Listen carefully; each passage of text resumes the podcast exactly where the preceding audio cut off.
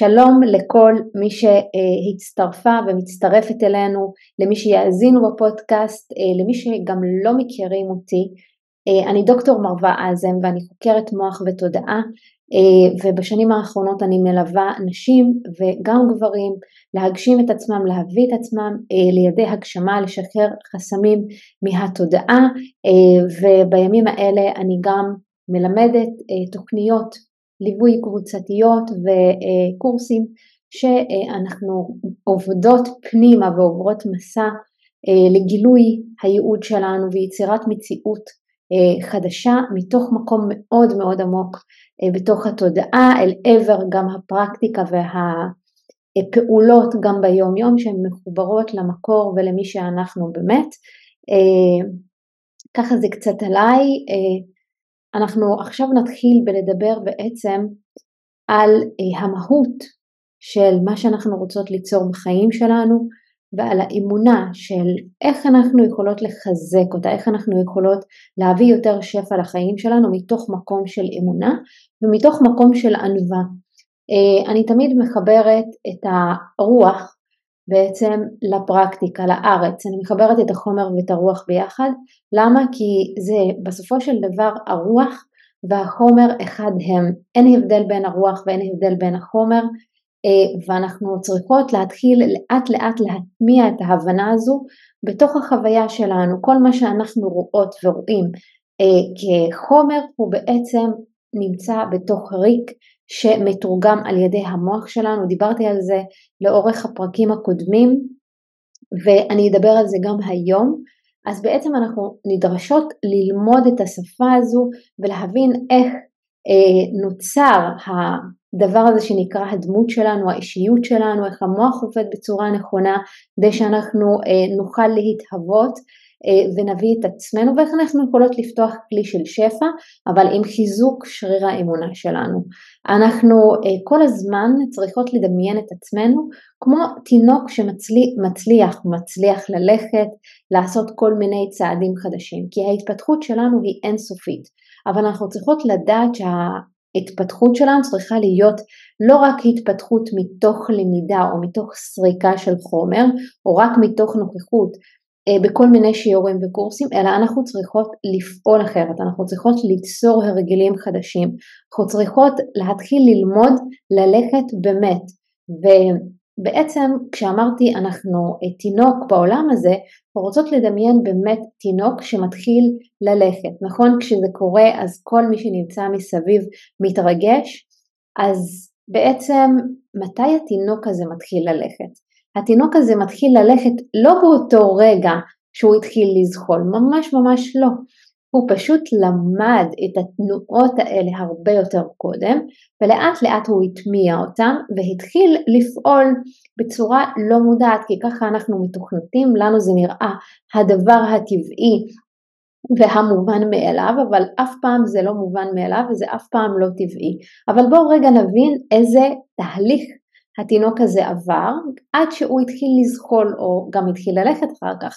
בעצם זה מתחיל מענווה ומתחיל מאמונה וכשאני מדברת על אמונה אני לא מדברת על אמונה של אה, דת כלשהי אלא אני מדברת על אמונה מתוך האימון שאנחנו עושות ביום יום שלנו ואיך אנחנו בעצם הופכות את ה... אימון גם המחשבתי, גם הרגשי, גם התודעתי שלנו והרוחני למשהו שהוא מעשי שמאפשר לנו לצעוד בעולם הזה, בדיוק כמו התינוק. אז אה, הרבה לפני שהתינוק הולך, הוא צופה, מתבונן, מתבונן במשפחה שלו, באבא שלו, באנשים המבוגרים שהולכים, וכמו שדיברנו כבר לא פעם ולא פעמיים על נוירוני מראה, זה ממש כמו טכנולוגיה שמושתלת לנו במוח. כשאנחנו מסתכלים על אדם, כשאתן עכשיו אפילו צופות בי, נוירוני המראה שלכן פועלים בדיוק לפי מה שאני עושה. כשאני מחייכת, ממש ככה, ראיתי את זה היום אה, בסטורי של מישהי, שבדיוק תרגלה את התרגיל הזה, אם אני אשים את העט ככה, ואני אחייך, אוקיי? בעצם אני משדרת למוח שלי, ושלכן דרך נוירוני המראה חיוך וככה סביר להניח שאתם תחייכו יחד איתי. אז ככה עובדים נוירוני המראה שלנו והתינוק הזה משתמש בטכנולוגיה הזו באופן אוטומטי ולומד, הוא סורק כל הזמן את הסביבה שלו ומתחיל לשקלל את העבודה ולהשתמש בתוך הנוירונים האלה כדי שהוא יתחיל לפעול. אז כשאנחנו הולכים, נרשמת במוח שלנו פעולה מטורית, בזמן שהתינוק מתבונן נבנית אצלו איזושהי תבנית מחשבתית שהועתיקה מהמבוגר, בעצם הוא העתיק את התבנית הזו מהמבוגר והתינוק נמצא ממש בענווה, הוא מוכן לקבל בשביל ללמוד, כלומר הוא נמצא בתודעת מתחיל, בתודעת ביגינר, שהוא לא יודע כלום והוא מוכן לספוג, יש, יש דבר כזה שמריה מונטוסורי מדברת עליו וגם הפסיכולוגיה, שבגיל הינקות שלנו ואנחנו כפעוטות עד גיל מסוים המוח שלנו הוא מוח סופג. והמוח הסופג הזה הוא בעצם משעתק תבניות לטוב או לרע והשעתוק הזה של התבניות מגיע מתוך מקום שאנחנו בעצם סופגים את הכל וזה חלק ממנו נקרא ענווה. למה? כי אני מגיעה ממקום של אני לא יודעת, אני רק סופגת ולאט לאט אני מטמיעה את מה שאני רואה וככה אני יוצרת תבניות מחשבתיות. עכשיו אמרתי, זה לטוב או לרע, אנחנו יכולות להסתכל על זה כדבר טוב, כי אני יכולה ללמוד מההורים שלי ללכת, ואני יכולה להסתכל על התבניות המחשבתיות או על ההרגלים של המשפחה שלי או של ההורים שלי, שהן נוצרות גם אה, בעקבות זה שאני ראיתי אותם. כי נניח מישהו שראה שהמשפחה שלו כל הזמן בהישרדות כלכלית, אה, מינקות, גם כשהוא היה תינוק, והוא כל הזמן סורק את התדר, את הרטט הזה, את התבניות המחשבתיות, את ההתנהלות, בעצם זה מוטמע בתוכו וזה משהו שאחר כך אנחנו עובדים עליו וצריכים לעבוד עליו לאורך אה, זמן כשאנחנו מתבגרים. אבל זה ממש קשור גם לעניין של איך אנחנו יכולים ללמוד ללכת ולהתאמן על דברים חדשים ואיך התהליך הזה עובד. בעצם כמו שאמרתי, הילד קולט את הכל, קולט, קולט את כל התנועות והוא מתחיל להתאמן קודם כל בתוך התודעה שלו, בתוך הראש שלו, איך הוא הולך ללכת.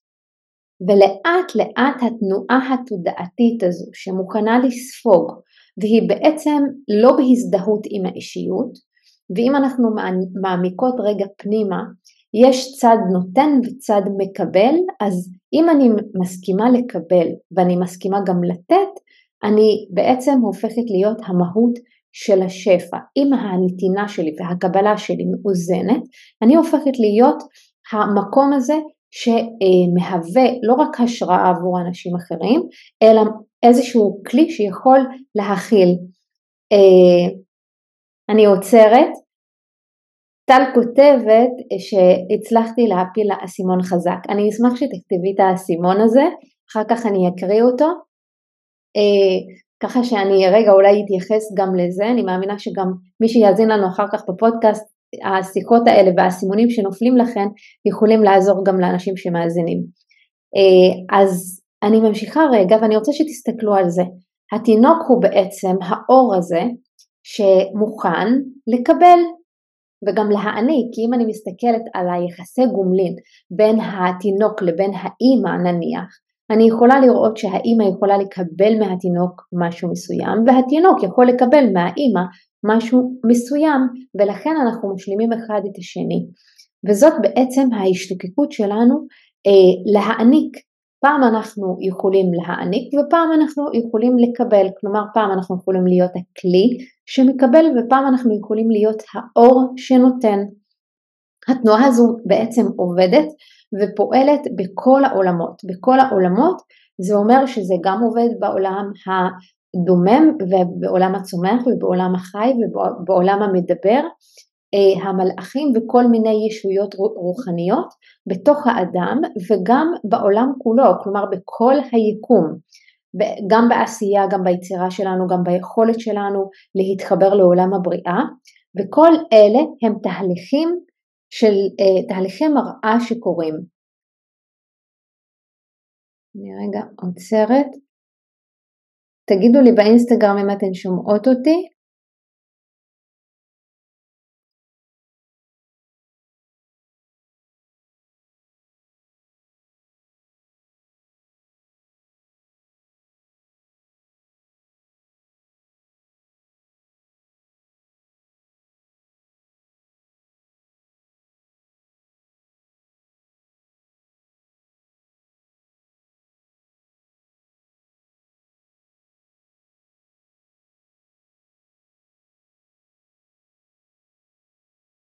אז בעצם אנחנו רוצות להסתכל על כל מי שאנחנו, על כל מה שאנחנו, כעובדים באיזושהי סינרגיה ביחד. אז אור ממש שמחיה כל דבר בבריאה, בין אם אני אומרת דברים שהם טובים לאדם אחר, או שאני מסתכלת על אדם בצורה שהיא טובה, זה אומר שאני מביאה טוב לתוך מערכת היחסים שלנו. אז, אה, וזה מחיה אותנו ומחיה אנשים ועוזר לנו גם לצמוח ביחד. אוקיי? אז לאורך גם אה, כל התהליך שלנו למדנו ולאורך גם כל התוכניות שאני מלמדת אה, היום ואני עוד ילמד, אנחנו לומדים על מה זה בעצם האור שמגיע מצד האור, שזה בעצם כולל אותנו, אנחנו יכולות להיות אלה שמעניקות ואנחנו פשוט מעניקות מתוך מקום לא תלוי במה אנחנו רוצות לקבל. ומה זה בעצם מצד הכלי? כי הכלי צריך להכיל את האור שמגיע והכלי הזה צריך להיות מספיק מוכן. מה שקורה הרבה מאוד פעמים שכשאנחנו נניח מקבלות הרבה מאוד כסף, מה קורה? אם הכלי שלנו לא מספיק מוכן, אנחנו נרגיש שיש לנו אחר כך תקיעות בלייצר עוד כסף או בלקבל עוד כסף. כי, הכלי שלנו עדיין לא מוכן, אז או שאנחנו עוצרות או שבסוף הכלי באיזשהו מקום טיפה נשבר כדי שהוא יוכל להתרחב ולקבל את השפע שהוא רוצה. אוקיי? עכשיו, כלי זה יכול להיות באמת גוף האדם, כלי זה יכול להיות שאלות שאמרנו שאנחנו יכולות לשאול, כלי זה יכול להיות היכולת שלי לאמן את השריר של האמונה שלי ולהשתוקק לדברים שאני רוצה, כלי זה יכול להיות רצון. דיברנו על זה לא פעם ולא פעמיים. ואני חוזרת לדוגמה של התינוק. התינוק לכשעצמו, כשהוא רוצה ללכת, הוא יודע טוב מאוד שהוא צריך ללכת, זה כבר נמצא בתוך התכנות שלו, הוא משתוקק ללכת וההשתוקקות הזו גורמת לו להתחיל להזיז את הרגליים. אנחנו אה, אמורים גם לקבל את השפע הזה מהיקום, כלומר כשאני מתחילה להיות כמו תינוק, כשאני נע, כשאני משתוקקת מתוך הרצון הזה, מתוך המקום של אני רוצה להזיז את הרגליים, אני רוצה להניע את עצמי, היקום ממש מגייס עבורי את האנשים המדויקים, את הישויות המדויקות, המדריכים שצריכים לעזור לי להמשיך להתקדם ולפעול, אבל אני צריכה להשתוקק וצריך להיות לי רצון ואני צריכה לעבוד גם עם הכלים שיש לי, אה, שהם גם האישיות שלי, אבל גם הכלים הנוספים התודעתיים שיש ברשותי כדי שאני אוכל אה, להתקדם ולהתחיל לנוע אל עבר ההגשמה שלי והדברים שאני רוצה כדי שאני אקבל את השפע ואני אגלה אותו.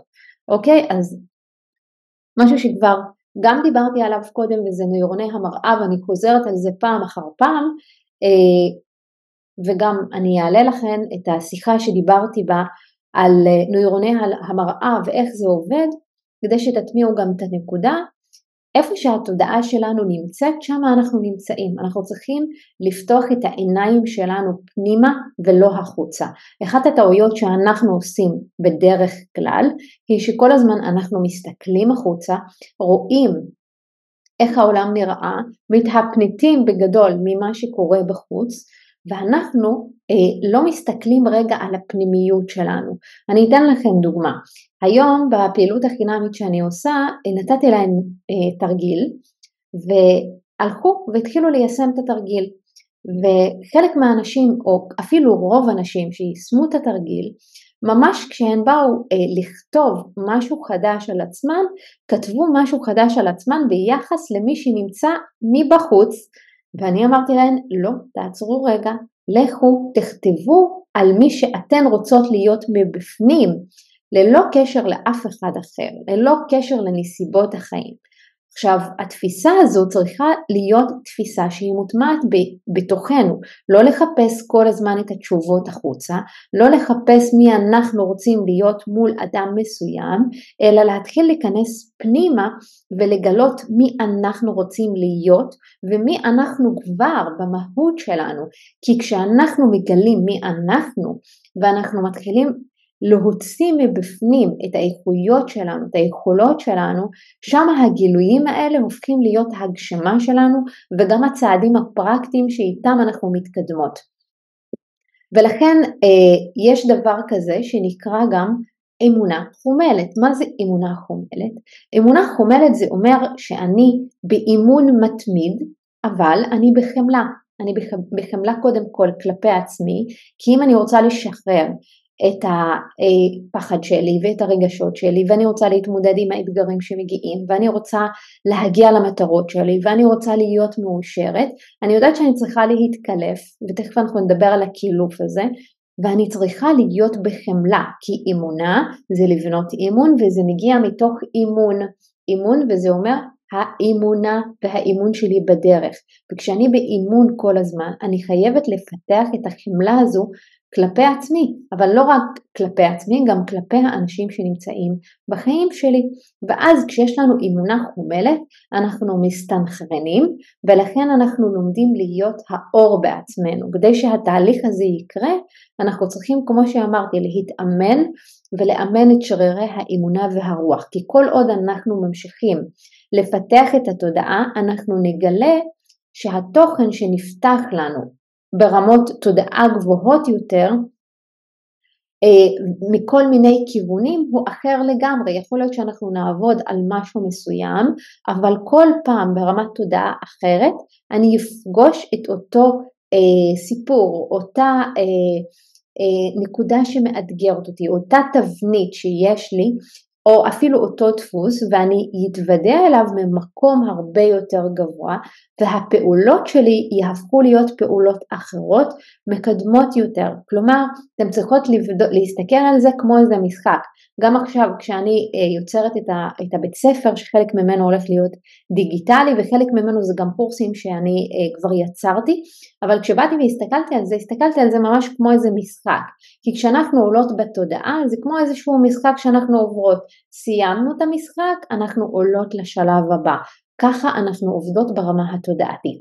ולכן זו הדרך שבה אנחנו צריכים לעבוד בצורה נכונה ולא להיות בפיזור, אלא להבין שכשאני נמצאת ברמת תודעה מסוימת, יש לי יכולת לראות את החיים, להתנהל, לפעול, לפתור דברים בתוכי וגם לגלות דברים בתוכי עד רמה מסוימת. ברגע שהרמה הזו מסתיימת ואני סיימתי את השיעור שלי כאן, אני יכולה לעבור לרמה הבאה ושם אני יכולה לגלות דברים חדשים עליי, על הייעוד שלי, על ההתפתחות שלי, על מי שאני, על איך אני יכולה להתנהל אחרת בחיים שלי, על איך אני יכולה להגשים את היעדים שלי בצורה אחרת.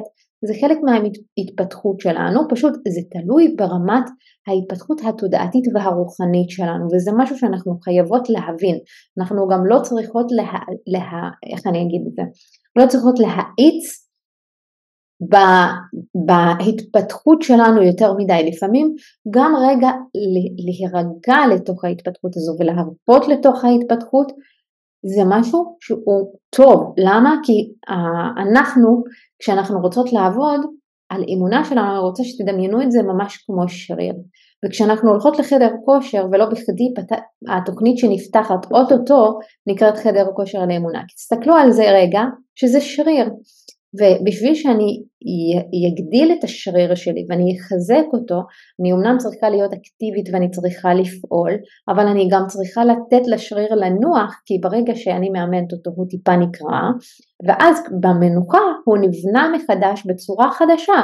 זה בדיוק מה שאנחנו צריכות לעשות, תסתכלו איך הגוף שלנו עובד ואיך התודעה שלנו עובדת, זה בדיוק אותם מנגנונים.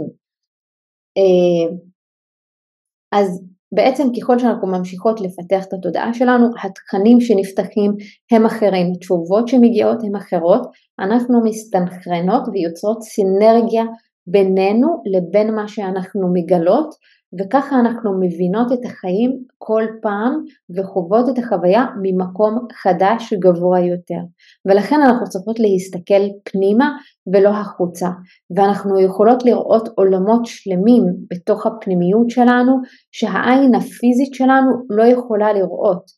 אה, זה, אני, אני תמיד אמרתי אה, על אבא שלי, עוד לפני בכלל שהייתי בעולם הרוח ובעולם התודעה, תמיד אמרתי שאבא שלי ראה מהלב אה, הרבה יותר לפני שהוא ראה מהעיניים, כי אבא שלי אה, עבר תאונת אה, דרכים בצעירותו והוא התעוור.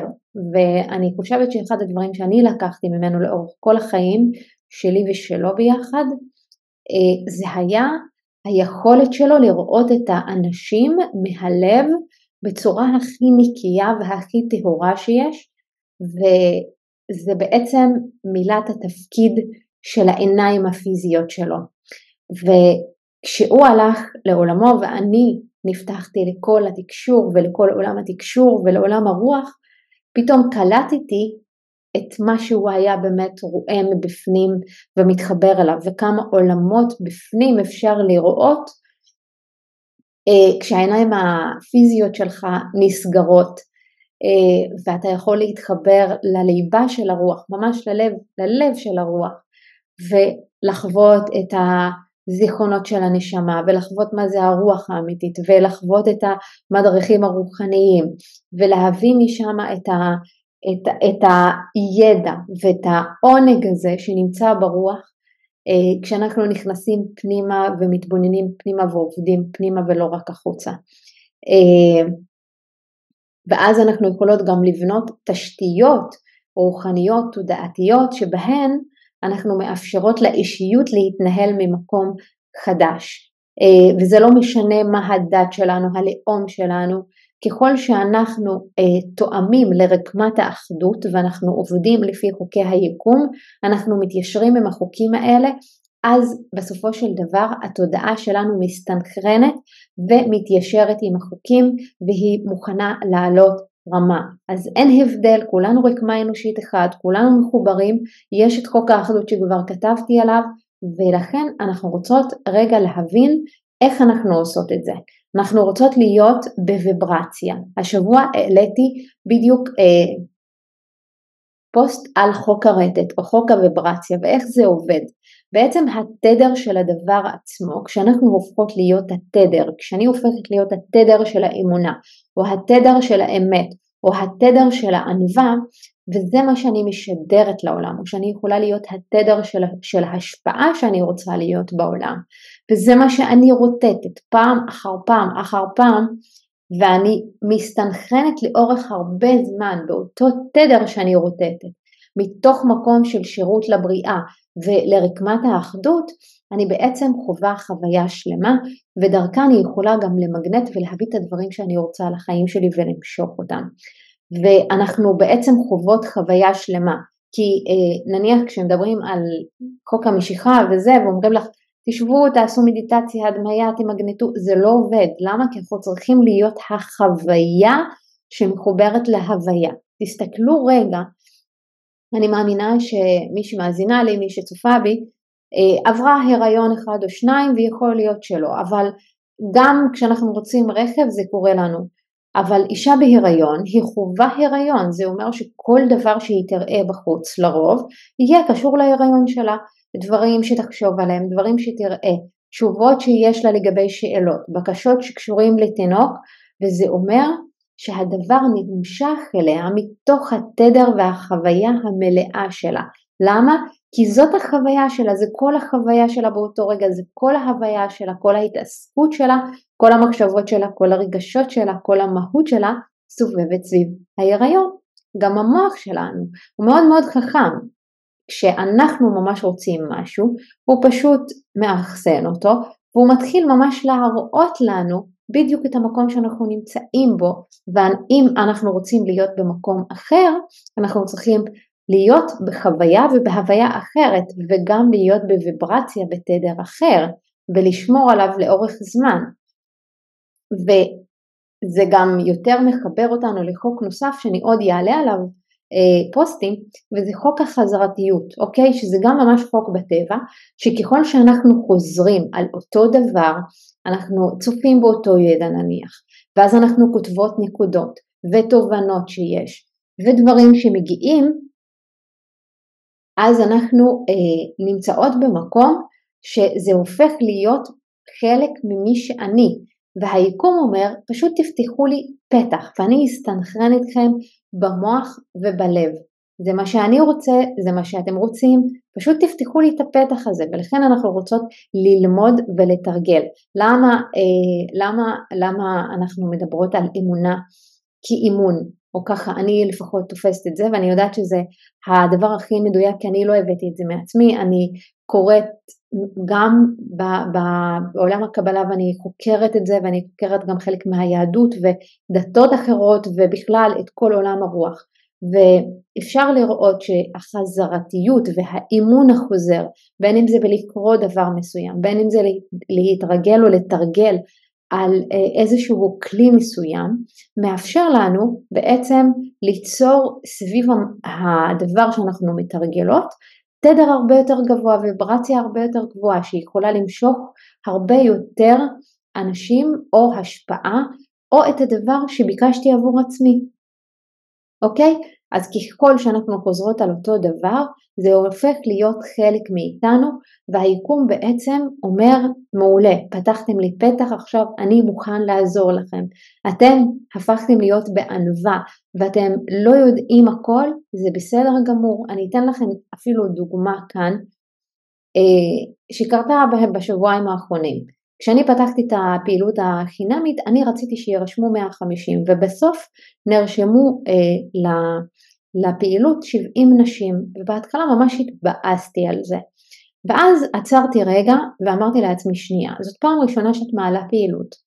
אה, ונרשמו כרגע 70 הרי את לא הולכת לעשות את הפעילות הזו פעם אחת את הולכת לעשות את הפעילות הזו עוד פעם ועוד פעם ועוד פעם עד שאת לומדת וזה מוטמע בתוך החוויה שלך, איך זה עובד בפרסום הממומן ואיך זה עובד בצורה יותר נכונה ואיך זה מדויק. אז זאת פעם ראשונה, היא לא מושלמת, בשביל שאת תגיעי לחוויה המלאה, את חייבת לעבור דרך ואת חייבת לחזור על הדברים פעם אחר פעם אחר פעם, אה, ואז בעצם כשאת הופכת להיות החוויה, השפע ייפתח הרבה יותר בגדול, כי הכלי שלך כבר רוטט את התדר הזה, הוא נמצא בתרגול של האמונה, הוא יודע שאת באה בשביל לשרת את האחדות ואת פשוט פועלת.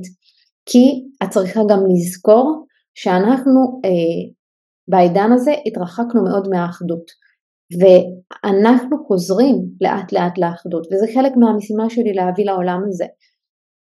לעזור לאנשים באמת לחזור לאימון ולאמונה פנימה ולהסתכל פנימה ולא החוצה. כי יש עולמות שלמים שהעין המזוינת שלנו לא רואה, אנחנו רואים בערך 0.00001 וזה מה שהזכרתי לעצמי באותם רגעים, שזה מה שאני רואה כרגע ואני לא צריכה להאמין למה שאני רואה כרגע, אלא שנייה, בוא ניכנס, זה היה ממש השיח הראשוני שלי, אחר כך נכנסתי פנימה והתעמקתי פנימה, שחררתי את, את הפחדים שהיו לי ואת מה שהפריע לי בפנים, אה, ו... ככה זה זרם, ואז פתאום התדר שלי עלה, וכשאני מחזיקה את התדר הזה, אני רואה, אני רואה את המשתתפות בקבוצה ואני רואה איך הן מגיעות לכל מיני אה, הישגים קטנים ומטרות ששמו, החלטות שהן מקבלות. אני רואה איך פתאום אה, נשים שהיו אצלי אה, בקורסים קודמים כותבות לי מלא מלא דברים, דברים שיצרו אצלהן שינוי. ואז אני מבינה שאני בתדר הנכון, אני כבר מתחילה להיות מגנט לתדר הנכון. עכשיו אני רק צריכה להיות בתדר, להסתנכן ולחזור על הפעולות האלה פעם אחר פעם אחר פעם, עד שאני אקבע את זה ביקום ואני אאפשר לזה לגדול.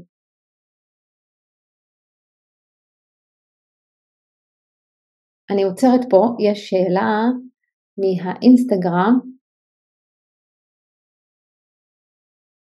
יופי. אה, השאלה היא קשורה לזוגיות, אז תתני בבקשה דוגמה לזוגיות, כלומר איך לשדר תדר של זוגיות שלא קיימת שנים.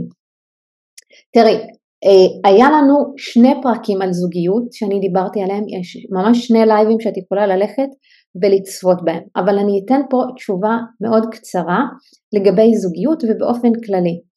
אה, בשביל שאני אשמור על תדר, קודם כל אני צריכה לא רק לדמיין, אני צריכה להבין מה התבנית המחשבתית שיש לי כרגע לגבי זוגיות. ושם אני רוצה להתחיל לפרק, אני צריכה להתחיל להסתכל על ההוויה שלנו, על מי שאנחנו, כמו אה, בצל, בצל שמקלפים אותו.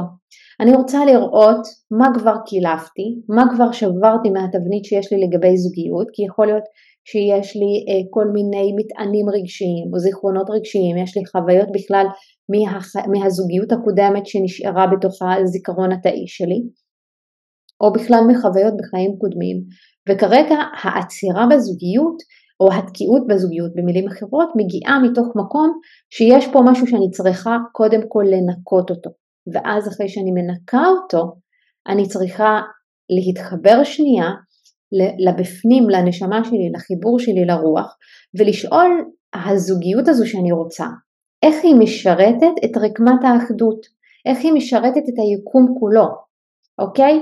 כי בסופו של דבר בשביל שאנחנו נייצר משהו שאנחנו רוצות עבור עצמנו, אנחנו לא רק עושות את זה עבור עצמנו, אנחנו רוצות לצאת מעצמנו ולהתחבר לאחדות ולחוק של האחדות ולבריאה כולה, ולבדוק איך הזוגיות הזו שלי, אני, משרתת את האחדות. וכשאני מבינה איך הזוגיות שלי שתהיה לי משרתת את האחדות, משרתת את האדם האחר, אני יכולה שם רגע להתחיל להפעיל את הכפתור שנקרא השתוקקות, שם הלב מתחיל להשתוקק, את מתחילה להרגיש שיש משהו שקורה בפנים, מספיק שתכתבי את זה.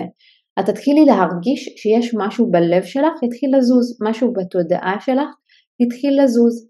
ואז כשאת נמצאת במקום הזה, שם את יכולה כבר להתחיל לראות את הרגשות או לחוות את הרגשות האלה ואת יכולה להשתמש בכוח הדמיון שלך, לדמיין את הבן זוג שלך, איך שניכם בזוגיות שלכם, בהתחברות שלכם יחד, בהתפתחות שלכם יחד, משרתים את הכלל. ולשרת את הכלל זה לא אומר עכשיו לצאת ולעשות התנדבות ולהיות האנשים שמובילים קהילה, לא. איך זה יעזור לאנשים שיהיו סביבנו, איך זה יעזור אה, לאנשים, אה, למשפחות שלנו. יכול להיות שאנחנו נהיה זוג שמארח אנשים ואנחנו נהיה בית מארח והזוגיות שלנו תוביל אותנו לפתוח את הבית ליותר אנשים ולהיות בנדיבות ולהביא חסד לעולם. מבינה? צריך רגע שנייה להסתכל על התפיסה שלנו ולשנות אותה ולהתחיל לראות איך משם אני בעצם לוקחת את החלום שלי, את החזון שלי, את ההגשמה שלי, ואני מחברת אותה למשהו שהוא גבוה יותר ממני, שהיא משרתת משהו גבוה יותר ממני. ואז אני לוקחת את הרגשות שאני חווה את הרצון הזה ואני מדמיינת ואני מחזקת את זה פעם אחר פעם אחר פעם ואני ממשיכה לחוות את זה, לרטוט את זה וזה מה שהתחיל להסתנכרן ולהימשך לחיים שלי. ככה הנוסחה עובדת בקטנה, ממש בקצרה, אה, ומעבר לזה, אם את עוד לא בפעילות החינמית, נכון שאנחנו כבר ארבעה ימים לתוך זה, את ממש יכולה אה, ללכת לביו ולהצטרף ולחזור שם על, התרגילים, את יכולה להתחיל לתרגל אותם, כי יש שם אחלה עבודה שיכולה גם לעזור לך בלשבור תבניות, אה, וככה להשלים את מה שאמרתי. ואני בוודאי שאני אשמור את ה live באינסטגרם ואני עוד אעלה את זה לפודקאסט, שיהיה לכם קל להאזין לזה אחר כך, ואני יודעת שבדרך כלל גם אנשים שמאזינות לי לפודקאסט אחר כך יושבות וכותבות את הנקודות. אה, ומעבר לזה באמת יש עוד שני לייבים שהם על זוגיות, שגם אותם אני עוד אעלה לפודקאסט, אה, שאת יכולה ללכת ולהקשיב להן ולכתוב שם נקודות מאוד מאוד חשובות. עכשיו אני רוצה להמשיך אנחנו בעצם גם לא צריכות ללמוד משהו שהוא מחוצה לנו. כמו שאמרתי, אנחנו רוצות ללמוד את המסע שלנו, את מי שאנחנו בדרך, את מי שאנחנו הופכות להיות בדרך. למה? כי הכל ידוע והרשות נתונה. וכשההוויה שלנו נזכרת, הנשמה שלנו גם נזכרת, אנחנו יכולים לממש את הייעוד שלנו. אז יש לנו תשתית תודעתית שתואמת לרקמת האחדות, וזאת המהות שלנו. איך בעצם מתרחשת עלייה תודעתית, שדיברתי עליה קודם, אמרתי יש רבדים, יש שכבות, ואנחנו כל פעם מקלפ, מקלפות עוד שכבה, כמו בצל, דמיינו רגע שהתודעה שלנו ממש כמו בצל, כל פעם אנחנו מקלפות קליפה אחת ואנחנו נכנסות עוד יותר פנימה. פנימה זה ממש הרוח שלנו.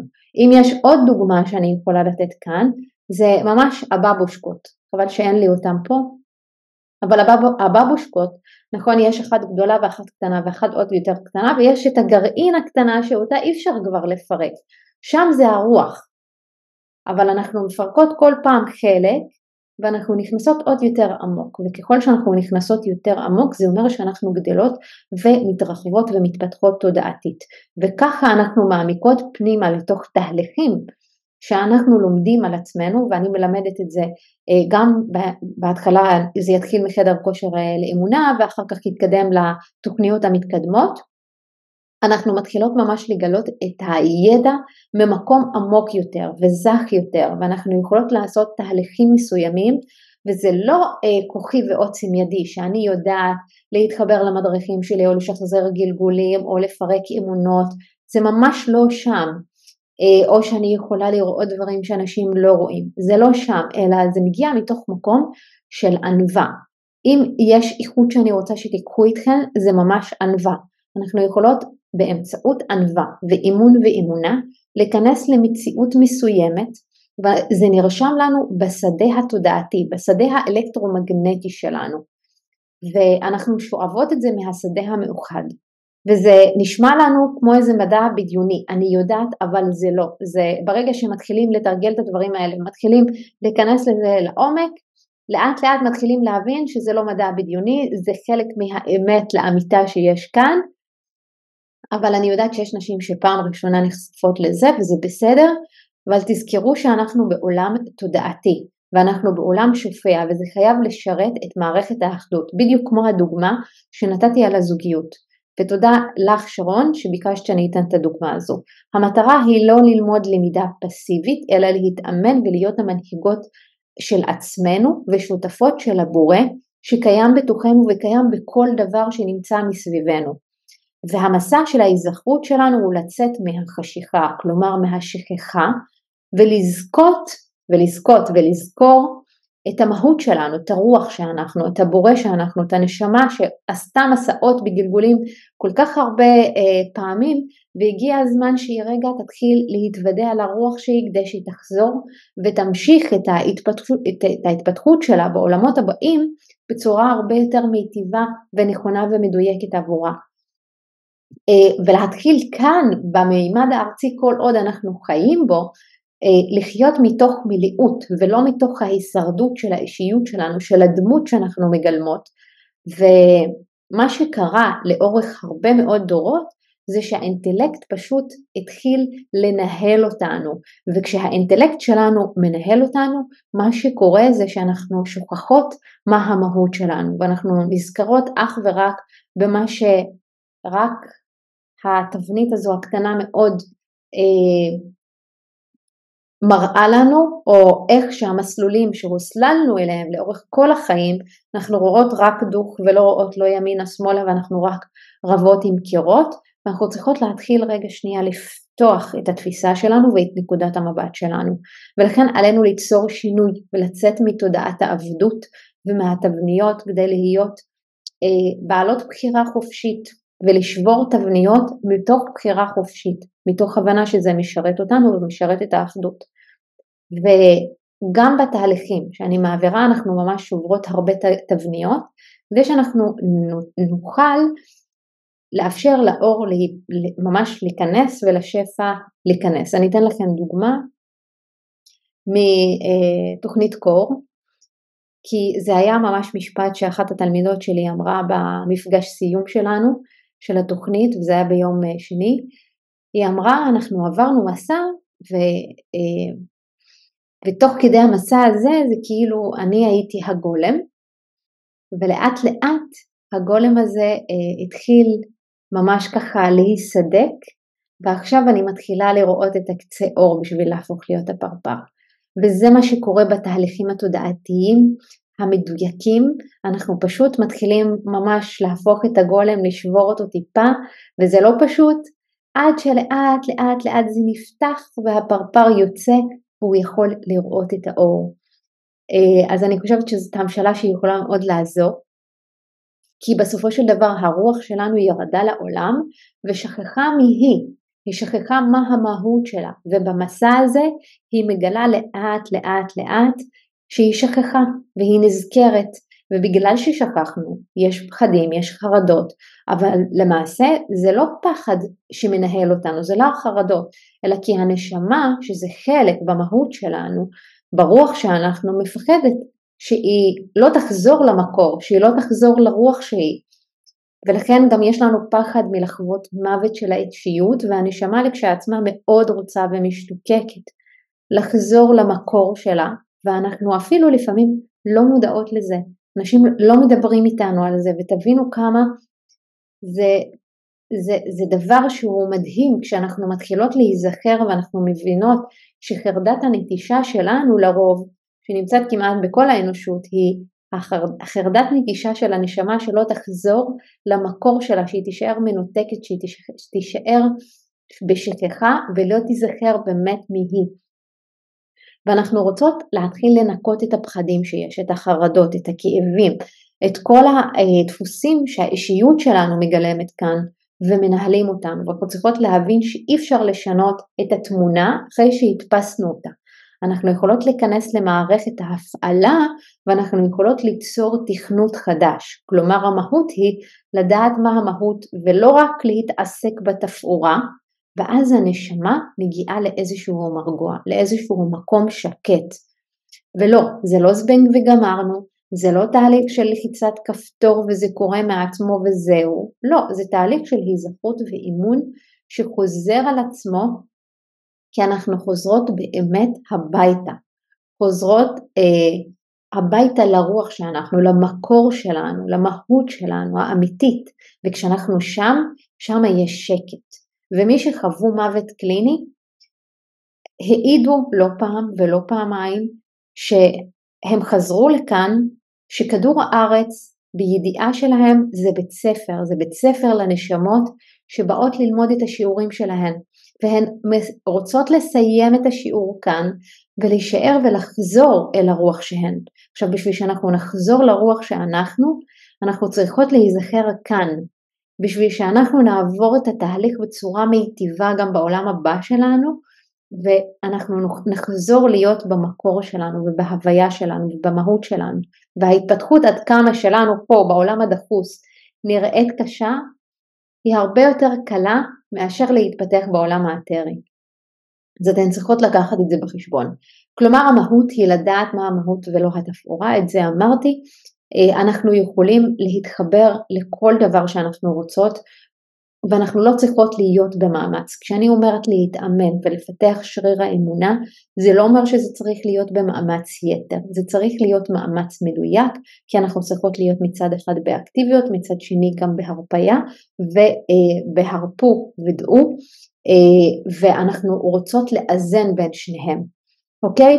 וכבר למדנו שיש לנו את נוירוני המראה וכל הנוירונים מחוברים יחד במוח וגם יש את היקום שהוא ממש כמו נוירונים אה, ויש את אותם נוירונים גם כן ברוח. אנחנו כאן בסוף נמצאים כצופות, כצופים, אנחנו יכולים ליצור, לא לברוא, ומה ההבדל? לברוא זה אומר שאני יכולה ליצור אין, יש מאין, ואין דבר כזה, הכל כבר קיים והכל כבר נברא בפוטנציאל.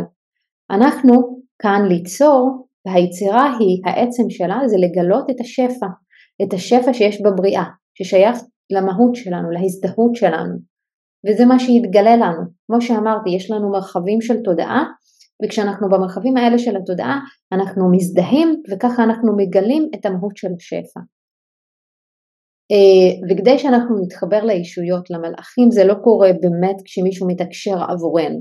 או עבור מישהו אחר. למה? כי האדם שמתקשר עבור אחרים חייב להיות ברמת זיכוך תודעתית מאוד מאוד מאוד גבוהה, עם אמת פנימית, עם עבודה תמידית וללא תלות מוחלטת בחומר ועם ענווה מאוד גדולה.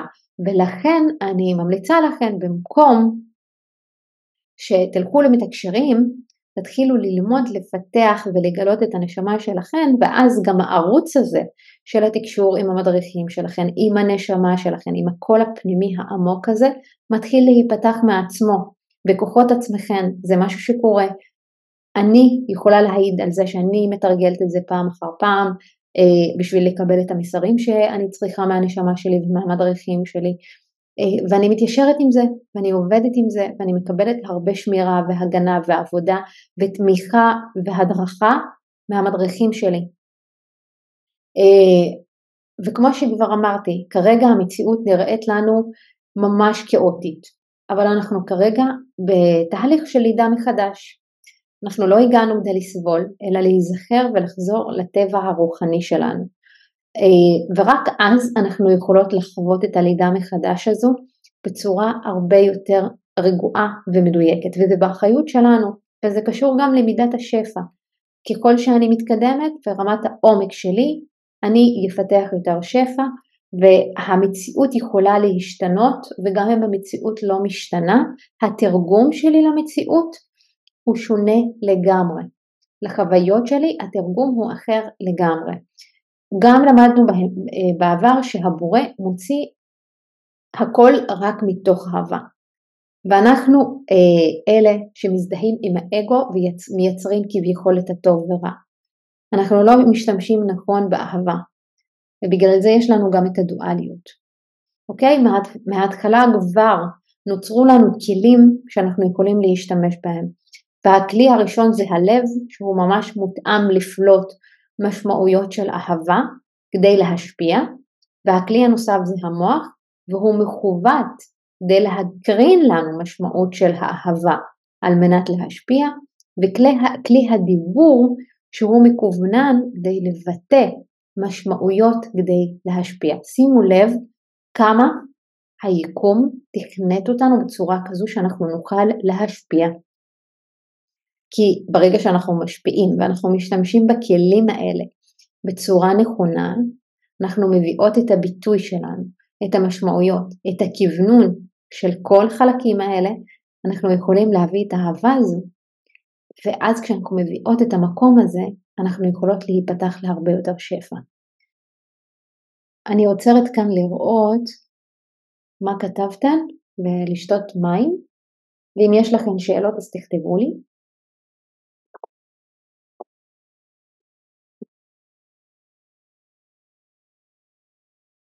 אז הנה שרון שאלה עוד שאלה, מה לגבי חסמים בתת המודע שהוא מנהל אותנו וזה גם קשור לחוסר התקדמות?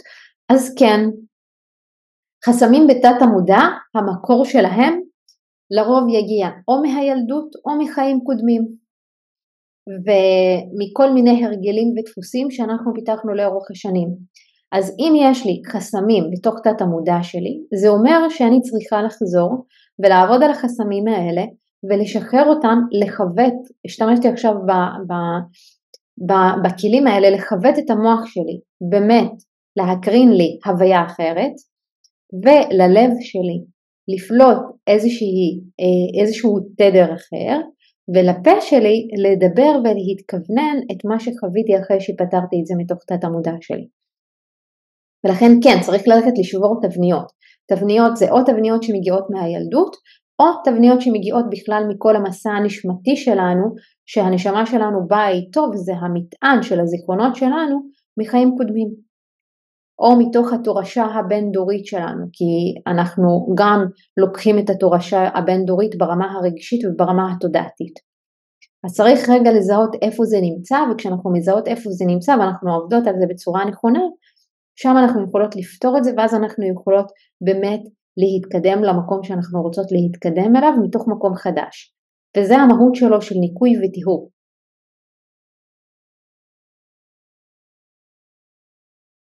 אז בואו נדבר רגע על הדואליות. אני חושבת שאין פה אישה, גבר, שלא יסכים איתי שאנחנו כל הזמן מרגישים שאנחנו בדואליות מטורפת, אה, ושיש פה איזה שני חלקים, שני ממדים שאנחנו תמיד ככה מודעים אליהם, כמו איזה שני מחנות שכל הזמן נמצאים, אנחנו גם יכולות לראות את המחנות האלה, ראינו, ראינו אותם רגע לפני המלחמה, גם בקולקטיב, גם באישי, אה, וזה בעצם חלק מהחלקים שיש בנו שמבקשים להסתנכן יחד. כי הנשמה ירדה לעולם שהוא בית ספר ויש בו מבחנים ואנחנו סוחבים איתנו הרבה מהילדות, מחוויות בחיים קודמים ואנחנו צריכות לנקות את זה. ומה שעלינו לעשות זה לקחת את השיעורים, את הלימודים שלנו בבית ספר הזה אה, לטובת כולנו ולטובתנו, כי בגוף שלנו כל החלקים עובדים יחד, כנ"ל ביקום.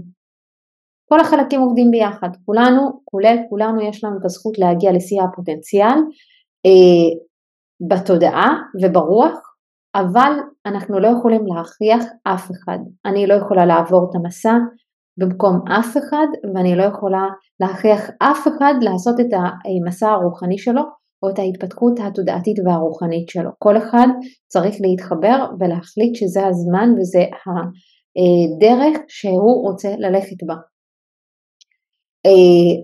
וכשהדברים תקועים לנו אנחנו צריכות לעבור תהליך ניקוי, בדיוק כמו שהסברתי עכשיו לשלו, לשרון. התהליכים שאני גם מעבירה הם מעין כזה מטלית שאיתה אנחנו מסירים את הלכלוך, אבל כמו שאמרתי קודם, אני לא יכולה להסיר את הלכלוך וללכת בדרך, כי אתם צריכים להשתמש במים ובעדים ובכל הכלים האחרים כדי שזה יקרה. ולכן זה חלק משיתוף הפעולה שלנו עם מי שמלמד אותנו, עם מי שמטפל בנו אה, וגם עם היקום כולו. ובגלל זה כשיש תקיעות בכסף נניח אפשר לפנות, לפנות דברים מהבית, זה יכול להיות צעד מעולה. למה? כי ברגע שאנחנו מפנים דברים מהבית אנחנו מפנים מקום לדברים ישנים לצאת מהבית שלנו ואנחנו מאפשרים למשהו חדש להיכנס לבית שלנו. וכשאנחנו עושות אה, איזשהו ניקוי חיצוני הוא משפיע גם על הפנימיות שלנו. וגם כשאנחנו עושות ניקוי פנימי הוא משפיע על החיצוניות שלנו.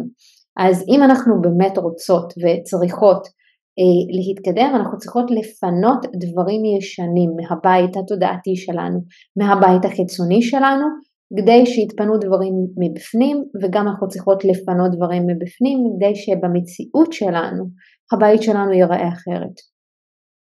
אז אה, התנועה היא הדדית, היא פנימה החוצה והחוצה פנימה ולכן עלינו בפנימיות גם לעבוד נכון עם המוח, הרגש, עם כל האישיות שלנו, עם הנשמה ועם הרוח שלנו ולעבוד גם עם כוח הדמיון והדמיה בצורה נכונה וברמה הנשמתית והרוחנית שום דבר לא קורה לנו, אין באמת הפסד ברוחני.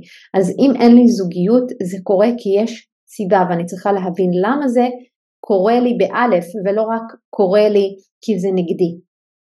אוקיי? אז אני צריכה לזהות בתוכי את שני המחנות שיש לי, את הנפרדות, לחזור לאחדות ואנחנו לא המחנה הזה ולא המחנה הזה, אנחנו מעל שניהם, אנחנו צריכים לחזור למקום הזה שאני מסתכלת על שני המחנות האלה ביחד ואני מתנהלת מתוך יצירת אינטגרציה ושלום בין שניהם. וכל ההזדהויות שלנו אה, שנמצאות אצלנו בתוך המציאות הפנימית שלנו אה, מביאות את ההשלכות בתוך החיים שלנו, הן משתקפות.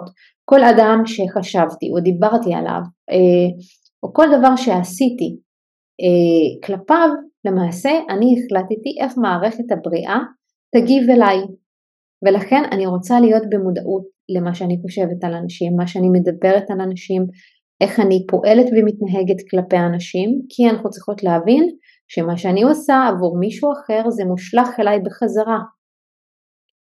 אה, והשתמשנו, כמו שאמרתי קודם, בנוירוני המראה אה, במוח, אבל יש גם נוירוני מראה רוחניים. אנחנו בעצם מקבלות השתקפות מתוך הרוח שלנו, אה, שיש לנו מול הבריאה כולה, מול הבורא. אז למה בעצם לנו יש אישיות? הרי היה הרבה יותר קל להישאר באותו מקום נוח ברוח והכל טוב ויפה. אני לא אכנס עכשיו יותר לעומק, אבל למה בעצם יש לנו אישיות? יש לנו אישיות כי האישיות, התפקיד שלה הוא לשרת את הייעוד, לשרת את הייעוד שלנו, אוקיי? אנחנו דמות שהיא מוקרנת, כדי להוציא את הערכים האוניברסליים, כדי להתיישר עם החוקים האוניברסליים וכדי לשרת אחד את השנייה. מתוך מה? מתוך הרוח. הרוח הייעוד שלה זה לחזור לגן עדן. והרוח היא זו שמקרינה את הפוטנציאל, את שיא הפוטנציאל, את היהלום הזה שטמון שם. והאישיות בעצם צריכה להוציא את, ה, את היהלום הזה ולחזור להיות הוא. תדמיינו את זה רגע, זה עכשיו עולה לי כדימוי. תחשבו שהיהלום אה, שיש בטבעות שלנו נניח, או בתכשיטים שלנו, זה יהלום שהיה בחומר גלם שלו פחם, אוקיי? עכשיו הפחם הזה הוא כמו הדמות שלנו, כמו האישיות שלנו, אבל במהות שלו הוא בכלל יהלום, נכון? אז הפחם הזה מגיע לכדור הארץ, משתפשף, משתפשף, עובר הרבה מאוד לחצים עד שמה, עד שהוא הופך להיות לאבן מאוד יוקרתית והוא מגלה שהוא לא פחם, הוא היה צריך לעבור איזושהי דרך של מאמץ, של, אה, של איזושהי דחיסות, של שיוף, של עבודה, עד שהוא גילה שהוא יהלום, והוא חזר כביכול למהות האמיתית שלו. בדיוק זה מי שאנחנו. בגלל זה גם יש לנו אישיות, כי האישיות משתפשפת בדיוק כמו הפחם, עד שבסוף אנחנו מגלים שאנחנו בכלל היהלום ולא הפחם הזה, שעבר רק את הלחצים ואת הכאבים ואת ה, אה, את, את כל המסע הזה. אז אה, בעצם המהות שבסופו של דבר המחשבות, הרגשות שלנו והתחושות זה לא אנחנו, גם הגוף שלנו זה לא אנחנו. אנחנו צריכות לחזור לנצחיות ולא להישאר בזמניות. שכשאנחנו, ככל שאנחנו בזמניות אנחנו בקורבנות. עכשיו אני לא אומרת תפסיקו להיות קורבניות, לא, זה חלק מהדרך, אוקיי? Okay? אבל כשאנחנו בקורבנות אנחנו מאשימים את כל העולם ואשתו. אה, אנחנו חושבים שאנחנו במרכז העולם ואנחנו הפואנטה, אבל אנחנו בסוף לא הפואנטה. יש יקום שלם, יש סופר אורגניזם שלם שמתקיים ואני פה להיות חלק ממנו. כדי להיות שותפה של הבורא ולהשפיע ולהביא את מי שאני ולחזור להיות היהלום שאני. אז כל מה שאנחנו חווים זה לא המהות הנצחית שלנו. לכן כשהמציאות מצוירת, כשאנחנו חס וחלילה נניח חולים, או שאין לנו כסף, או שאנחנו עוברים איזשהו מש, משבר, או שופטים את עצמנו, אנחנו צריכים לעשות הפרדה, לחזור רגע לשקט ולשלווה הנצחיים מבפנים, ולשחרר את ההזדהות ולהבין מה שייך לי, לזמניות, ומה שייך לנצחיות. האם מה שקורה כרגע, המשבר הזה שאני חווה, הוא משבר זמני או משבר נצחי? לא, הוא זמני. למה הוא זמני? כי הנשמה שלי היא נצחית ואין אין, אה, הפסד ברוחני, אלא יש פה שיעור שאני צריכה ללמוד אותו. ככל שאני אלמד אותו מהר יותר, וככל שאני אפנים אותו, וככל שאני אהפוך להיות החוויה הזו של הלמידה, אני אסיים את השיעור ואז אני אתפתח לשלב הבא, ויכול להיות שיגיע אתגר בתדירות אחרת, בעוצמה אחרת, ואני אתמודד איתו אחרת מתוך הלמידה שכבר למדתי. אז כשאנחנו לא מחוברים למקום יש רעש. המחשבות, הרעש של הרגשות, של הדיבור, של המעשים, של מה שיש בחוץ. וכשיש שקט, אה, אנחנו יכולות לזהות את הרעשים האלה, לנקות אותם, ואז לפעול מתוך השקט הזה, לא מתוך הרעש. ורובנו היום עובדים מתוך הרעש. שפע לא מתמגנט לאיפה שיש רעש.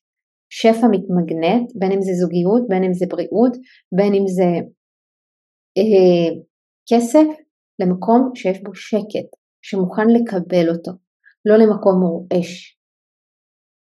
אז אנחנו צריכות להתחיל לזהות מה שייך לנו, מה לא שייך לנו, וכבר למדנו, למדנו וזה ממש מוביל אותי לנקודה הבאה, שיש לנו שתי דרכים להתפתח, דרך המודעות, וזה אומר שאנחנו בהתפתחות יזומה ואנחנו יוזמות את ההתפתחות שלנו מתוך מודעות, והדרך השנייה היא בדרך השכחה, שזאת בעצם התפתחות מאולצת, שהיקום מאלץ אותנו להתפתח בדרך מסוימת ולשנות כיוון.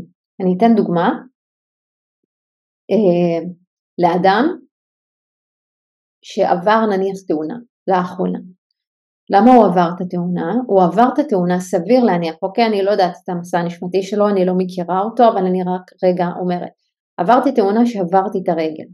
אוקיי, שעברתי את הרגל זה אומר שהמסלול שאני מתהלך בו כרגע לא נכון ולא מדויק.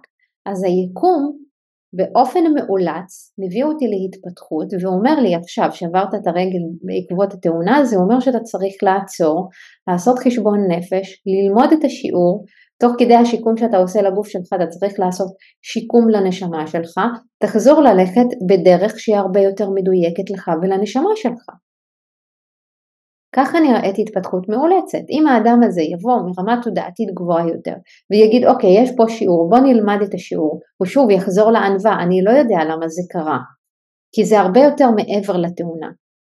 ובוא נלמד בוא נחקור מה קרה מה קורה אצלי ברמה הרגשית מה קורה את זה בעבודה שלי. מה לא מדויק לי ואני רוצה לשנות כיוון. ואני אתחיל לשנות את ההתנהגות שלי ואת הכיוון שלי אז סביר להניח שלא יקרו עוד תאונות או דברים שקשורים לגוף. למה? כי אני בהתפתחות יזומה ולא מאולצת.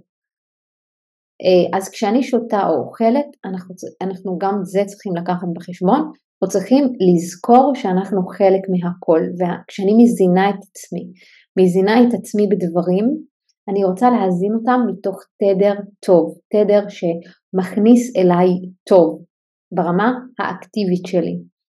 אה, ולהאמין שזה משהו שיכול לעשות לי טוב ויכול להביא לי חיות.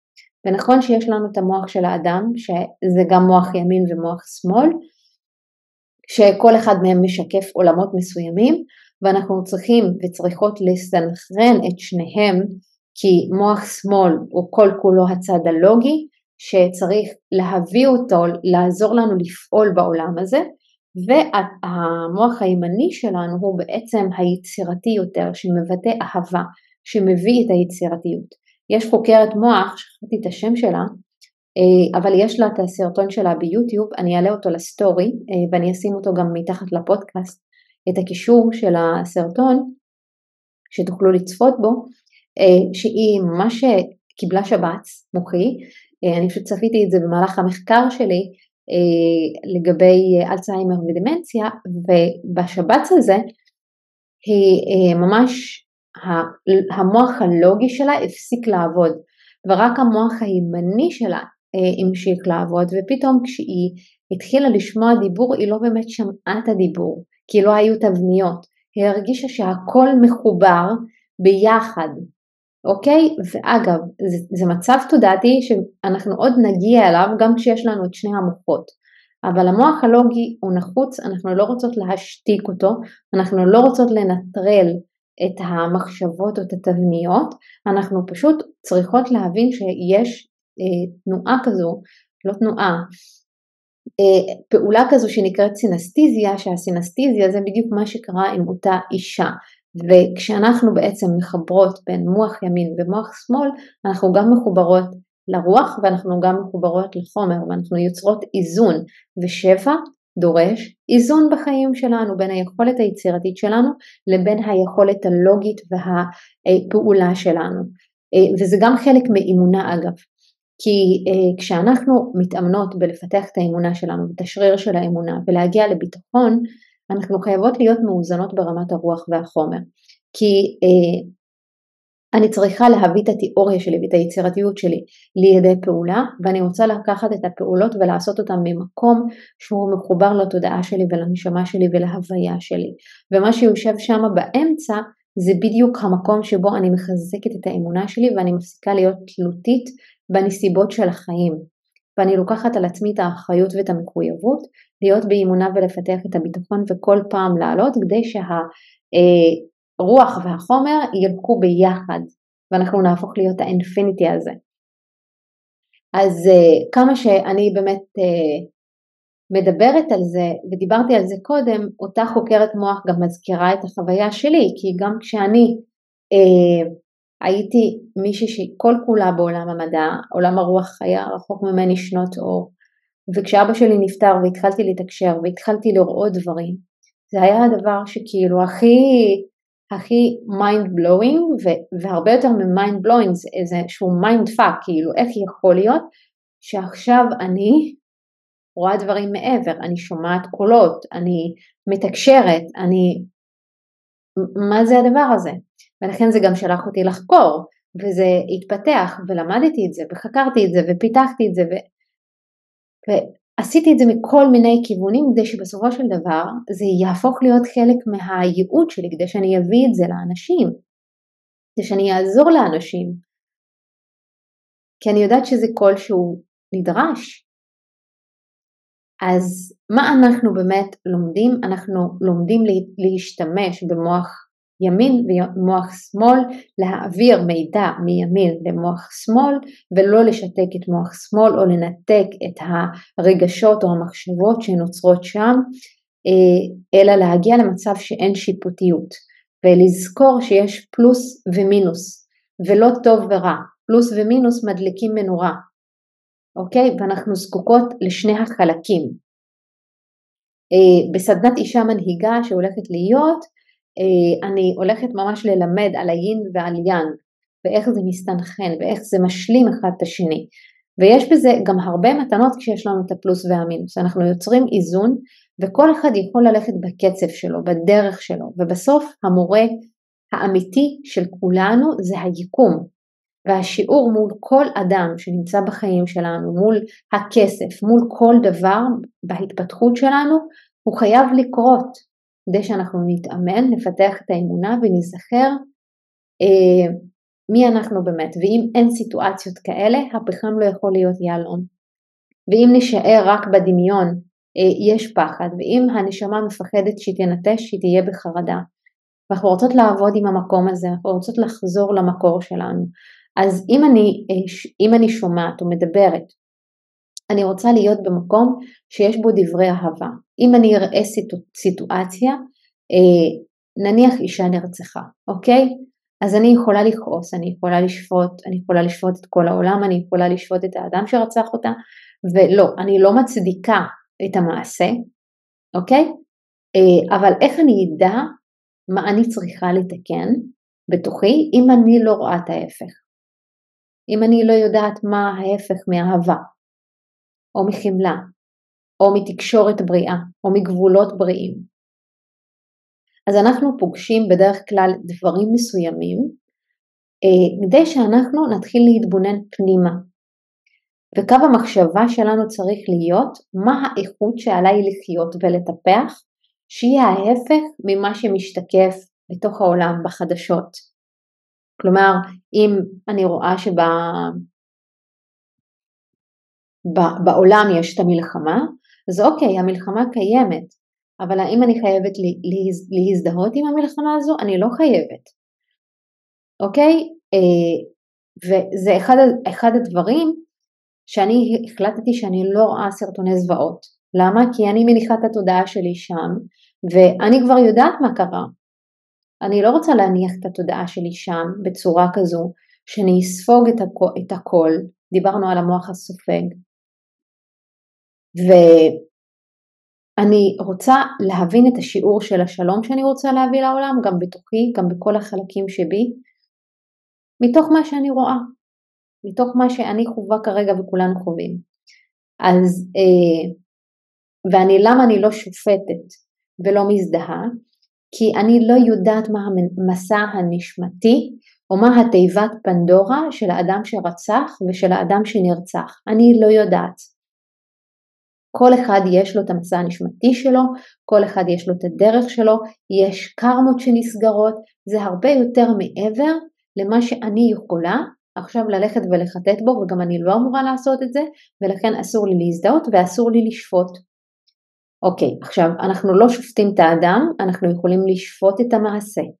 צריך להפריד בין האדם לכשעצמו, וכשאנחנו שופטות לשפוט את המעשה, את ההתנהגות של האדם. ולעשות כאן הפרדה. כי אם אנחנו שופטות אדם מסוים, אנחנו שופטות את עצמנו. וכשאנחנו שופטות את עצמנו אנחנו לא בשפע, אנחנו לא במילאות, אנחנו לא בענווה. אנחנו בעצם אומרות אנחנו יודעות הכל ומגיע לאדם הזה להישפט על ידינו. אבל בעולמות האחרים יש צדק, בעולם הזה אין צדק. בעולם הבא יש צדק. אז אנחנו לא צריכות לקחת את השרביט של הצדק וללכת לנופף פה. כי אנחנו לא יכולות לדעת מה דיני הנשמות האלה, ומה קרה להם בגלגולים הקודמים, ושום דבר לא בידיעה שלנו. לכן צריך רגע לקחת צעד אחד אחורה, לראות מה אנחנו לומדות ממה שאנחנו רואות, או אה, עוברות. אפשר לשפוט את המעשה, לא את האדם. ואני שופטת את המעשה לא כי אני רוצה וכיף לי לשפוט את המעשה, אלא כי דרך הנגד או ההפך ממה שאני צריכה להביא, אני רוצה לדעת מה אני רוצה להביא לעולם הזה. ומה הדרך להגיע למילאות ולשפע מתוך ענווה? קודם כל יש לנו צורך, יש את הצורך לפתח את מידת האינטימיות שלנו עם הבורא, שיח פתוח עם הבורא ועם הרוח שאנחנו, להיות בתודעת מנהיגות ולא בתודעת עבדות, לשבור תבניות, לפעול לפי חוקי היקום האוניברסליים ולעבור מתפיסת אישיות לתפיסת רוח. וענווה זה בעצם להסתגל לאמת, לא למהר לצאת מאי הנוחות, כי יש לנו שם גם מתנות לפעמים, ואנחנו כאילו כל כך מנסים לזרז את התהליכים שלנו, ואנחנו מפססות את המתנות או את השפע שנמצא כבר בתוך הדבר הזה, שאנחנו יכולות ככה להתחבר אליו. אה, וזאת עבודה תמידית, זאת עבודה של החיים לאורך כל המסע שלנו כאן, הנשמתי, ויכול להיות בגלגולים הבאים, עד שאנחנו נסיים את כל השיעורים הנשמתיים שלנו, והנשמה שלנו באמת תלמד את המהות שלה ותחזור לגן עדן שלה. אז בעצם מה, איך אנחנו יכולות לעשות את העבודה הזו? אנחנו צריכות רגע שנייה להסתכל על אה, ענווה איך היא באה בכל מיני מובנים. המובן הראשון או האספקט הראשון שאנחנו רוצות להסתכל עליו זה הנתינה שלנו. אנחנו מעניקים ונותנים ליקום. כשאני רוצה לתת, תת, לתת ולהעניק זה חלק מהמהות שלנו. אנחנו אף פעם לא נותנות שום דבר משלנו. כי מה שהגיע אלינו, בין אם זה כסף, בין אם זה זוגיות, בין אם זה אה, מיומנות מסוימת או יכולת מסוימת, היא שייכת לבורא. אז כשאני נותנת ידע, כמו שאני פה משתפת איתכם את הידע, אני תמיד אומרת את זה ככה על הדרך, אבל באמת, כאילו כזה, באתי אמרתי, טוב, בספונטניות אני אעלה ללייב, כי יש לי הרבה מה להגיד, ואז כמה דקות לפני אמרתי, טוב, נו, אף אחד לא יעלה, אף אחד לא ישים לב, לך תורידי, תראו איך האגו וה... והאישיות שלי, שלא רוצה, כי לא נוח לה עכשיו, כי תכלס היא יכולה ללכת לנוח, נכון? אה, עזבי, אל תעלי וזה, אבל הידע הזה הוא לא שלי, אני רק הצינור, אני רוצה רק לתת אותו, אני רוצה להנכיח אותו, אני רוצה לתת לו מקום. אז מה ששלי הוא לא שלי, הוא של הבורא ושל הבריאה, ואני לא יכולה להחזיק אותו רק אצלי, הוא חייב לצאת החוצה. אה, ואני תמיד במקום של אני לא נותנת משלי, כי שום דבר פה לא שייך לי, אלא ליקום, ומה ששייך ליקום, שייך ליקום. ומה ששלו הוא שלו. אני פה הצינור להעניק את מה שיש. כנ"ל מול כסף, לפעמים קשה לנו מאוד לתת נניח כסף למישהו. אז תזכרו שהכסף הגיע אליכם לא כי זה כסף שלכם, זה כסף של הבריאה שמבקשת מכן להוציא את הכסף הזה ולהעניק אותו גם למישהו, אבל גם כשאתן מקבלות כסף, אתן לא מקבלות ממישהו כי זה הכסף שלו, זה הכסף של הבורא, כי זה שייך לבורא, ואתן עוד צינור שהכסף עובר דרכו. האספקט הנוסף זה גבולות. גבולות פה יש כמה רבדים שאני יכולה לדבר עליהם גם בנתינה, אבל אני אדבר פה על קודם כל המקום שבו כשאני מסתכלת על אדם אחר ואני רואה תכונה שאני לא אוהבת, אני רוצה להתחיל להתאהב בתכונה הזו כדי שאני אגלה תכונה אה, שורשית הווייתית בתוכי. בלייב הקודם דיברתי על אה, נדיבות אל מול קמצנות. אז אם אני לא אוהבת אנשים קמצנים, אני רוצה להיות בנדיבות. אז אני רגע רוצה להתאהב בקמצנות הזו, אוקיי? ולהפסיק להיות קמצנית כלפי עצמי, ולהיות גם בנדיבות כלפי עצמי. כי יכול להיות שהאדם שנמצא מולי אני שופטת אותו ככה כי אני קמצנית כלפי עצמי, אוקיי? אז ברגע שאני משנה את הדרך בה אני מסתכלת על תכונה מסוימת, אני יכולה להתחיל ליצור את השורש של ההוויה של זה מול עצמי ומול העולם. אה, אז גם למה אנחנו לא רוצות לשמור, לשפוט, כי כשאנחנו שופטות אנחנו פוגעות בשלימות, אנחנו שופטות את השלימות שלנו. וגבולות זה, גבולות זה חלק מאוד משמעותי גם לשים את הגבולות שלי, לדעת מה הגבולות שלי, איך אני יכולה אה, לשים לעצמי גבולות הם הדפוסים שלי שמעכבים אותי, שלא נותנים לי להתקדם, כי כולנו יודעים נניח שסוכר זה לא עושה טוב לגוף, אבל אם אני אוכל כל היום סוכר ואני יודעת שזה לא טוב לגוף, אני חייבת לשים לעצמי גבולות, די שאני אשמור על הבריאות שלי, וזה לא רק בשבילי, כי כשאני בריאה, אני בריאה עבור הבן זוג שלי, עבור הילדים שלי, עבור המשפחה שלי. אני לא חושבת רק על עצמי. אה, האספקט הנוסף זה בעצם אה, להסתכל על מה נצחי ומה זמני, במיוחד במערכות יחסים. כי נניח אם אני רבה עם הבן זוג שלי, וגם אם אני אה, מפחדת לקחת כסף, או שעכשיו יש לי אתגר עם כסף, או אה, יש לי איזשהו אתגר בריאותי, אני רוצה לזכור שמה שקורה זה זמני.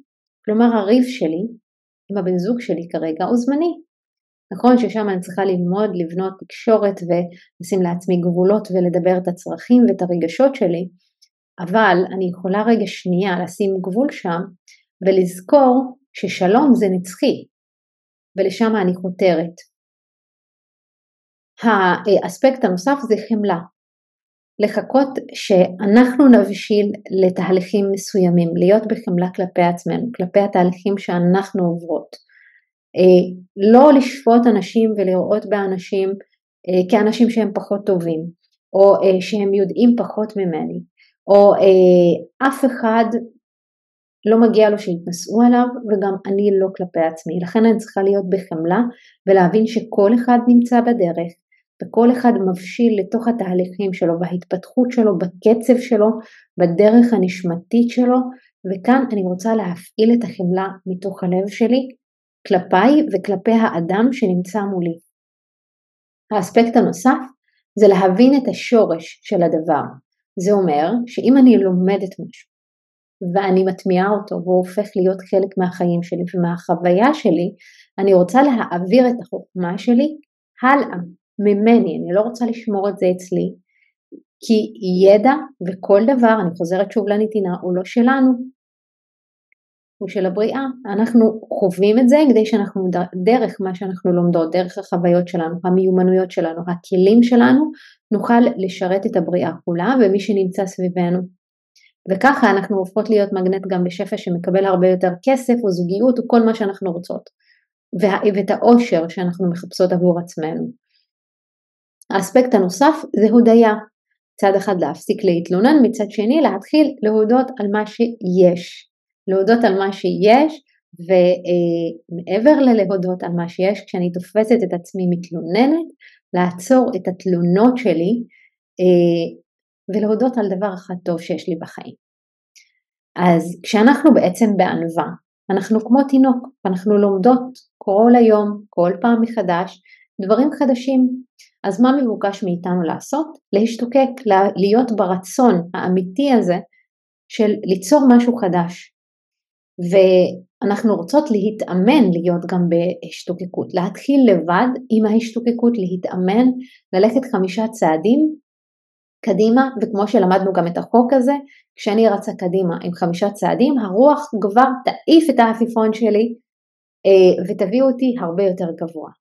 אז ההשתוקקות היא בעצם מקיימת את היכולת שלנו להביא חיים, לבחור בנו, בחברה שלנו, בסביבה שלנו, וכשאנחנו מבינים למה כל דבר קורה, ואמרתי קורה לא רק קורה, אלא קורה לנו, כי כל דבר שקורה לנו הוא קורה לנו באלף, הוא קורה לנו להיכנס לשקט, קורה לנו להתחבר פנימה, קורה לנו להבנה של החוקיות של הטבע ושל מי שאנחנו ואיך זה פועל, וקורא לנו ללמוד את הפנימיות שלנו, ללמוד אותנו ולהחיות אותנו מבפנים מתוך החיבור שלנו לרוח ולמרות הקושי אנחנו צריכים לקום ולהשפיע, לצאת החוצה ולבדוק מי צריך אותנו.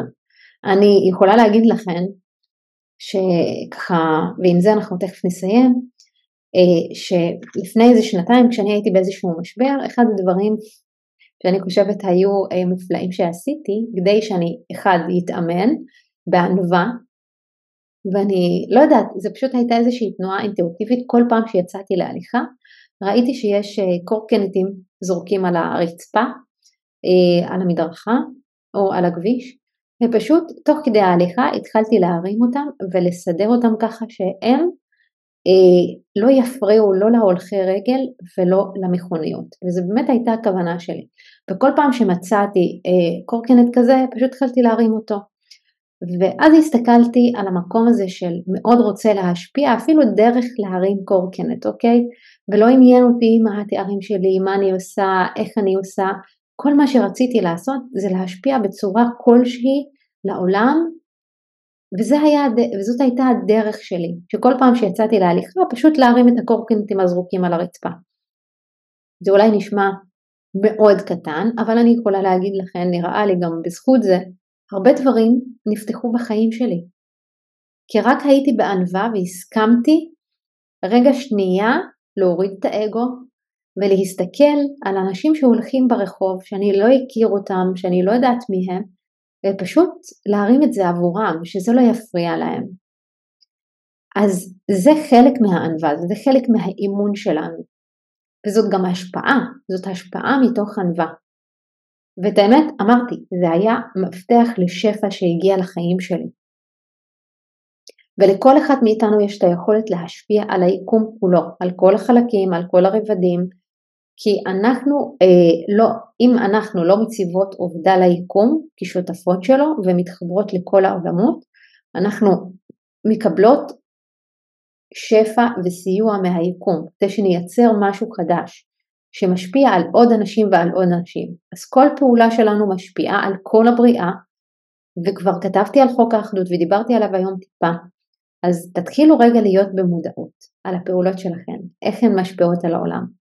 מה אתן רוצות להביא, איזה השפעה לעולם, איך אתן הולכות להתאמן ולפתח את שרירי האמונה שלכם כדי להיות בביטחון ותוכלו לקחת את הייעוד שלכם, את ההגשמה שאתן רוצות, את האושר שאתן אה, משתוקקות עליו, את היכולת שלכם להתמודד עם האתגרים בחיים בצורה שהיא שקטה ושלווה למרות הכל, ומתוך מקום אה, שיש בו אה, שלווה ויכולת באמת להתגבר על מה שמגיע ולצמוח משם. אה, כי כל המסע שלנו בסופו של דבר המסע למקור שלנו, לרוח שאנחנו, ואת זה אני רוצה שתזכרו ותטמיעו פעם אחר פעם. אה, וזהו היום. למי שככה מאזינה לי ועוד תצפה בלייב, תזכרו שיש את הפעילות החינמית שמתקיימת והיא מתקיימת עד יום שישי, ביום שישי הולך להיות לנו אה, משטר סיום, זאת הולכת להיות סדנה שבה אני הולכת לדבר על עשרה אה, שלבים שבהם אנחנו יכולות לחזק את שריר האמונה שלנו, אה, אז אה, תירשמו לפעילות גם אם אתן לא תהיו בפעילות עצמה בשביל לקבל גם את ההקלטה של הסדנה הזו, אני עושה אותה לגמרי בחינם, הולכת להיות סדנה ממש, ממש אבל מלאה בפרקטיקה ובדברים שיפילו לכם עוד הסימונים. אה, ואני ממש מתרגשת כי אוטוטו גם אה, אני אתחיל לספר לכם על חדר כושר לאמונה אה, שנפתח בראשון לראשון 2024, הנה נתתי ספוילר, וזה הולך להיות השלב הראשון בתוכניות בית הספר, שזה גם משהו שמרגש אותי. אז אני אשים גם את הכישורים פה מתחת לפודקאסט לפרק וגם אה, הכישורים יהיו בביו למי שרוצה אה, ושיהיה לנו המשך שבוע טוב, אנחנו ניפגש בלייבים הבאים, בפרקים הבאים ואמן רק בשורות טובות